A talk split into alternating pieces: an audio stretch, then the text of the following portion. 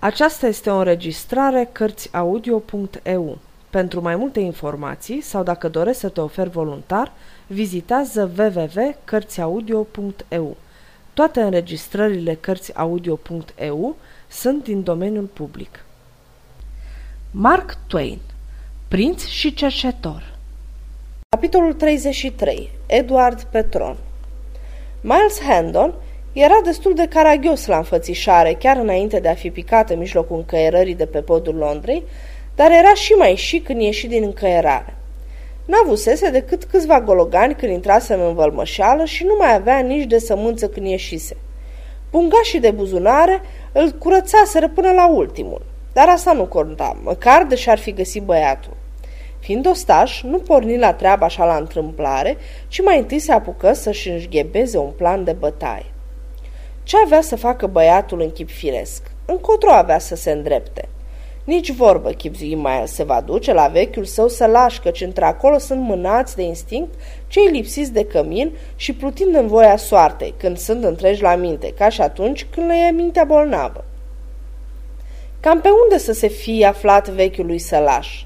Zdrențele lui, la oaltă cu mărșava lepădătură, care părea al cunoaște și care pretindea chiar ai fi tată, arătau că trebuie să-i caute căminul în vreuna din cele mai sărace și mai prăpădite mahalale ale Londrei. Oare cercetarea avea să dureze mult sau uh, să fie nevoioasă? Nu, mai degrabă se arăta a fi ușoară și scurtă. N-avea să adulmece urma băiatului, ci avea să caute o gloată, cu siguranță că mai curând sau mai târziu avea să-l găsească pe micul și sărmanul său prieten în mijlocul unei mulțimi mai mari sau mai mici. Și ca de obicei, mojicimea râioasă va petrece pe seama băiatului, săcâindu-l, iar el se va proclama rege. Atunci Miles Handon va betegi vreo câțiva inși din acea gloată și îl va lua de acolo pe micul său protejat, mângâindu-l și îmbărbătându-l cu vorbe drăgăstoase și nimeni nu-i va mai despărți vreodată. Așa că Miles porni în cercetare, hoinări ceas după ceas prin fundături și ulițe mizere, căutând cete și mulțimi și găsind la adunături bereche, dar fără să dea nicăieri de una în care să se afle băiatul. Acest lucru îl miră mult, însă nu-l descurajă. Pentru el, planul acela de bătaie n-avea niciun cusur. Singurul calcul greșit în alcătuirea lui era că pe cât el se așteptase să aibă de dus o campanie scurtă, acum se lungea. Când mijiră în sfârșit zorile, străbătuse multe mile și scodise îndelung cu privirea multe cete, fără alt rezultat decât că era mor de oboseală și era o foame de lup și îi se lipeau ochii de somn.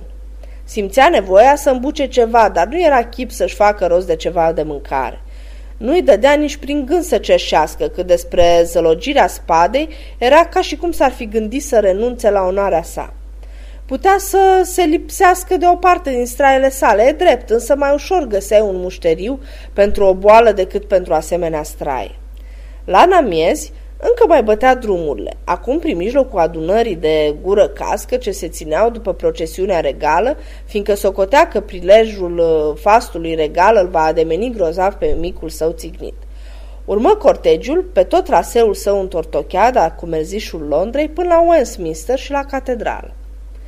Vreme îndelungată rătăci încolo și încoace, abia trăgându-și picioarele prin mulțimea îngrămădită în vecinătate, nedumerit și nehotărât, în cele din urmă, se depărtă, tot chipzuind și străduindu-se să născocească vreo îmbunătățire a planului său de bătaie. Pe neașteptate, când se trezi din gândurile sale, descoperi că orașul se afla departe în urma lui și că ziua se apropie de sfârșit.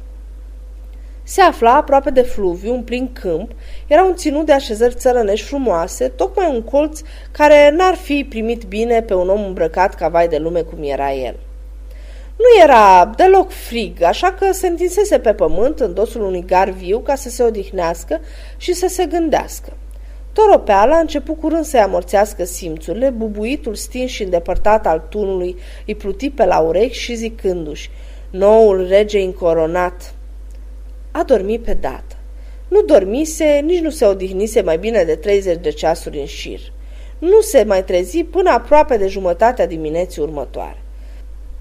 Se sculă șchiop, țeapăn și aproape mor de foame. Se spălă în fluviu, își domoli pântecul cu o vadră ori două de apă și o luă la picior către Westminster, urmăindu-și tot felul de mustrări, fiindcă pierduse atâta vreme.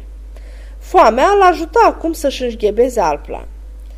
Voia să încerce să-i vorbească bătrânului Sir Humphrey Marlowe și să împrumute de la el câteva mărci și, dacă era destul cât plănuise, până una alta îi rămânea vreme destulă să-și lărgească planul după ce va fi împlinită prima etapă. Pe la ceasurile 11 se apropie de palat și, deși în jurul său roia o armie de oameni în strai arătoase, îndreptându-se în aceeași direcție, nu trecu deloc nebăgat în seamă. Îmbrăcămintea sa avea grijă să-l facă observat. Cerceta amănunțit chipurile acelor oameni, sperând să găsească pe vreunul mai milostiv care să binevoiască să-i spună bătrânului locotenent numele său. Cât despre încercarea de a intra singur în palat, nici vorbă nu putea fi.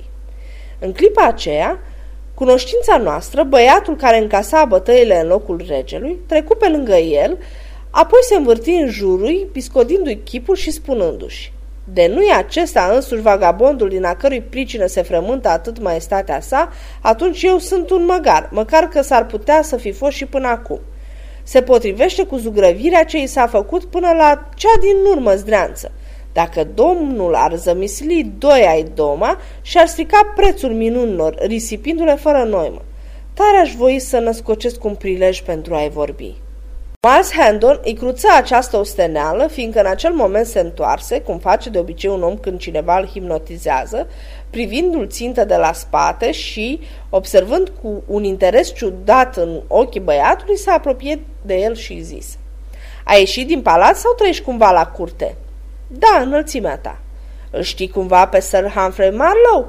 Băiatul tresări și spuse, Doamne, bătrânul meu tată răposat, apoi răspunse cu glas tare, Prea bine înălțimea ta. Bine, e înăuntru? Da, răspunse băiatul adăugând pentru sine, înăuntru mormântului.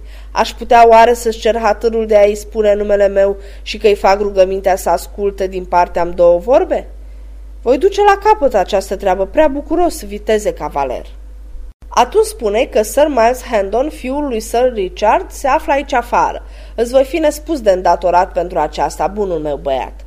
Băiatul părut dezamăgit. Regele nu i-a dat uh, acest nume, zise el, dar nu are semnătate. Acesta e poate frate, geamă și chezășuiesc uh, cu capul că îi poate aduce maestății sale vești despre celălalt uh, săr Terchea Berchea. Astfel că îi spuse lui Miles, pășește acolo o clipă domnia ta și așteaptă până ce îți aduc cuvânt de la el. Hendon se duse în colțul arătat, era o firidă în zidul palatului cu o bancă de piatră, un adăpost de vreme rea pentru santinele. De-abia se așezase când câțiva halebardieri, comandați de un uh, ofițer, trecu pe lângă el. Ofițerul zări, își opri oamenii și porunci lui Hendon să iasă de acolo. Oșteanul se supuse și fu arestat pe dată, învinuit că ar fi un individ dubios care dă târcoale prin preajma palatului. Treburile începeau să se încurce urât. Pietrul Myers voia să dea lămuriri, însă ofițerul îi închidea gura cu asprime și ordona oamenilor săi să-l dezarmeze și să-l percheziționeze. Dumnezeu cel tot milostiv, facă să găsească ceva, zise bietul Myers, căci eu unul am cercetat destul fără de izbândă, măcar că nevoile îmi sunt mai mari decât ale lor. Nu se găsi nimic decât un uh, hrisov. Ofițerul desfăcu sulul și Hendo zâmbi când recunoscu mâzgăleala făcută de micul său prieten, pierdut în ziua aceea întunecată la Herdon Hall. Chipul ofițerului se întunecă în timp ce citea paragraful scris în engleză, iar chipul lui Myers se înălbi ascultându. Alt pretendent la tron, strigă ofițerul. Adevărat zic, astăzi se prăsesc ca iepurii. Puneți mâna pe nemernic, Coșten, și țineți-l bine vreme ce eu duc în palat acest prețios hrisov și îl trimit regelui se îndepărtă în grabă, lăsându-l pe prizonier în grija halebardierilor. Acum, nenorocul meu s-a sfârșit. În cele din urmă, mormăi Hendon, căci neîndoielnic mă voi legăna la capătul unei frânghii din pricina peticului acela de hârtie musgălită. Și ce se va alege de sărmanul meu băiat? Vai, numai Dumnezeu știe.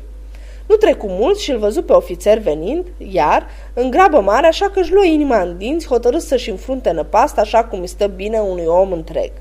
Ofițerul ordonă oamenilor săi să dea drumul prizonierului și să-i înapoieze sabia, după aceea făcu o plecăciună respectuoasă și zise Vă rog, urmați-mă, domnule domn.